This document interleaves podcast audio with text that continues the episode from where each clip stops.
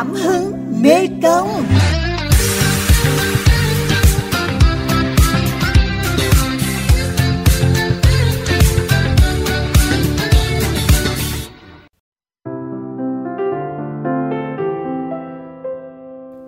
Thưa quý vị thính giả, cơn bão Covid-19 đã đi qua, nhưng nỗi đau vẫn còn với người ở lại.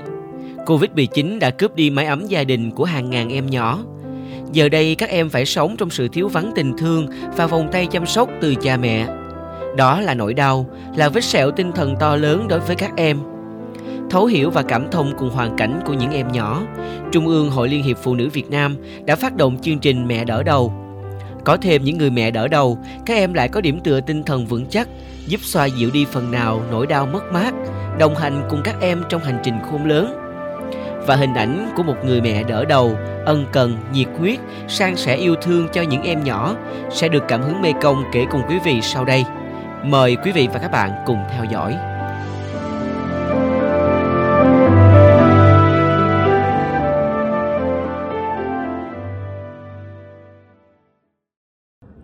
Dạ em chào chị An.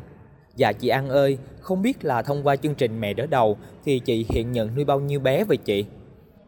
À, về à, sinh cho Mẹ đỡ đầu thì chị nhận 36 bé. Bé à, lớn tuổi nhất là sinh năm 2007. Bé nhỏ nhất là sinh cuối năm 2021.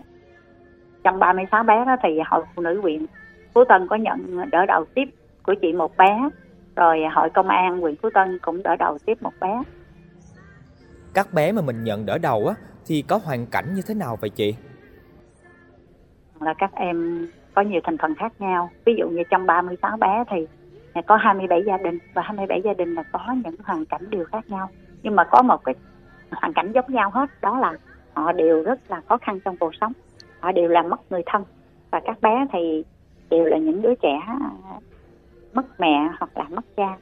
À, hoặc là có những trường hợp thì cha mẹ bỏ đi từ rất là nhỏ. Đi đi là không biết tâm tích đó. thì ông bà hoặc là cậu mợ người thân ở lại này chăm sóc nuôi dưỡng. Và hiện tại thì những cái người nuôi dưỡng các bé này thì điều kiện gặp um, cũng rất là khó khăn về mặt kinh tế hoặc là ốm đau bệnh tật vậy đó. Thì từ cái nguyên nhân đó cho nên là chị mới thấy vậy chị mới hưởng ứng cái phong trào phát động của trung hội đó. Thì nhân ra mới nhận đỡ đầu nuôi dưỡng hỗ trợ các bé. Có nhiều cảm xúc bởi vì chị đã từng mình đã từng là à, người bà đã là người mẹ. À, thì à, mình có cái cảm giác là khi mà đã mất đi chỗ dựa về mặt tinh thần thì các con rất là à, hẫn hụt về mọi thứ. À, hơn nữa là các con là rất là còn nhỏ khi đến tuổi đi học tuổi ăn tuổi học thì mình phải quan tâm nhiều nhất đó là hỗ trợ về mặt tinh thần cho các con ổn định rồi sau đó mình mới lo cho đủ là cơm áo gạo tiền để cho các con đến lớp học hành giống như bao đứa trẻ khác. Bởi vì chị nghĩ rằng đó là khi mà các bé đã mất đi cha hoặc là mất đi mẹ rồi thì cái tình thương của các bé nó vơi đi. Thì mình sẽ là những cái chỗ dựa vững chắc để hỗ trợ các con cùng với các con. Sau này à, khi mà dìu dắt các con khi mà các con à, đến cái độ tuổi trưởng thành thôi đó. Trong quá trình mà mình thực hiện cái công việc của một người mẹ đỡ đầu thì khó khăn mà mình gặp phải là gì vậy chị? À, chị thấy đó là trong cái lúc mà mình vận động tuyên truyền ban đầu thì đã gặp rất là nhiều khó khăn. Có những cá nhân người ta nhìn mình với con mắt khác người ta thì không hiểu là à, mình làm cái công việc này thì thứ nhất là mình có đảm đương được hay không? Thứ hai là mình có hỗ trợ giúp đỡ gì con bé đi đến đâu? Nhưng mà với cái tinh thần cái trách nhiệm của mình cùng với cái sự yêu thương của các con dành cho mình thì giàu khó khăn nào mình cũng vượt qua. Chị nghĩ là một mình chị à, thì làm cái gì to tát à, dữ lắm thì cũng không bao giờ thành công được và phải cần cái sự chung tay góp sức của tất cả cộng đồng, của tất cả các cấp chính quyền à, cũng như là quý mạnh thường quân gần xa à, cùng với chị ừ, về những cái bàn tay ra để cùng nâng đỡ, cùng tiếp sức ừ, cùng hỗ trợ và cùng dạy dỗ các bé của chị nên người. Đó là cái mong muốn lớn nhất của chị. Và cái thứ hai nữa là chị cũng mong muốn qua cái chương trình mẹ đỡ đầu thì muốn kêu gọi quý mạnh thường quân gần xa hãy hỗ trợ giúp đỡ khi có thể những cái hoàn cảnh đặc biệt khó khăn trung bình còn rất là nhiều. Xin được cảm ơn chị An rất là nhiều ạ.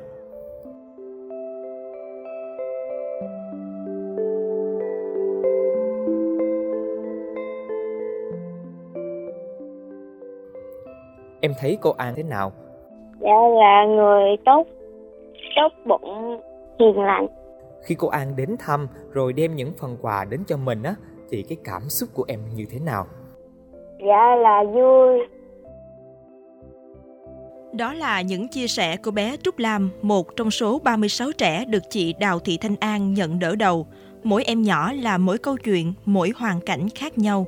Có em một cô cha, có em một cô mẹ, có những em chẳng biết cha mẹ mình là ai từ khi mới lọt lòng.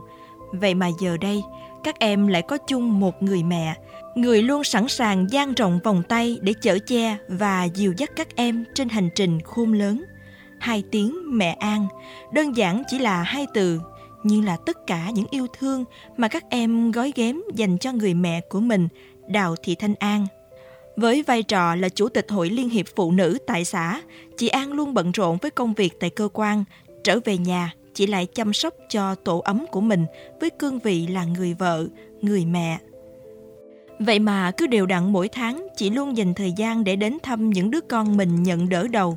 Hình ảnh chị ngược xuôi trên chiếc vỏ lãi hay rong ruổi trên khắp nẻo đường quê để đem đến những phần quà được chị vận động từ mạnh thường quân gần xa trao tận tay đến những em nhỏ đã chẳng còn xa lạ. Khi được hỏi về chị An, bà Phạm Lý Ba, Chủ tịch Hội Liên hiệp Phụ nữ huyện Phú Tân chia sẻ. À, nói chung là chị cũng rất là tâm huyết à, ngoài cái việc mà vận động các cái mạnh thường quân các cái nhà hảo tâm để hỗ trợ cho các bé đó hầu như là hàng tháng là gạo mì à, rồi thậm chí là tiền mặt nữa là chị hỗ trợ thường xuyên luôn á. Rồi là chị cũng đến rồi à, động viên rồi chăm sóc để cho các bé nó có một cái ờ, cái chỗ dựa tinh thần á.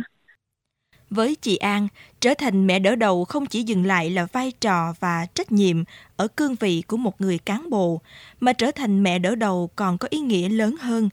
Đó là sự sẻ chia, đồng hành và dõi theo từng bước con khôn lớn. à, mình nhận làm các bé là con mình hỗ trợ các bé à, đến hết 18 tuổi khi mà các bé lớn trưởng thành rồi hết 18 tuổi rồi nhưng mà mình vẫn theo dõi các con xem các con sau này à, quá trình các con à, đi học hoặc là nghỉ đi làm thì có gặp khó khăn vướng mắc gì? Mình có thể tâm sự ví dụ như động viên về vật chất. Ngoài cái vật chất ra thì mình động viên về tinh thần. Quan trọng nhất là cái về mặt tinh thần để mình à, giúp đỡ hỗ trợ trao đổi. Các con nó có khó khăn vướng mắc gì đó thì mình sẽ là một cái chỗ dựa tinh thần vững chắc cho các con để mình chia sẻ những cái vui buồn à, những cái khó khăn vướng mắc trong cuộc sống cho các bé Hành trình trở thành mẹ đỡ đầu của chị An thật khó khăn nhưng cũng thật ý nghĩa.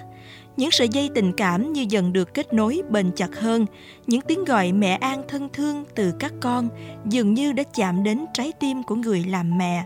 Đó là động lực giúp chị vượt qua những trở ngại trong trên.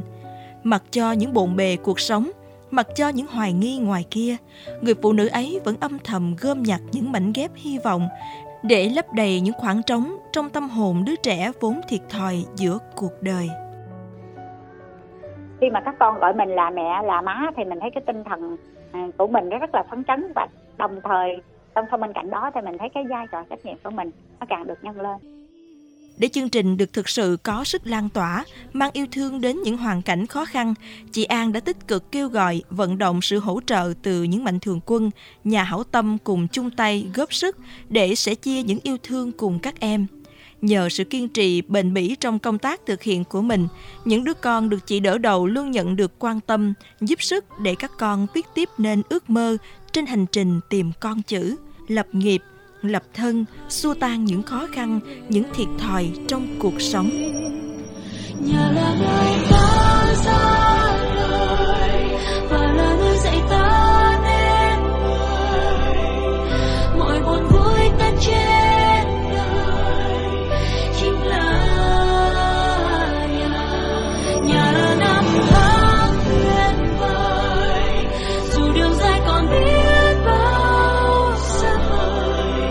dù đi đâu hãy nhớ, quay trở về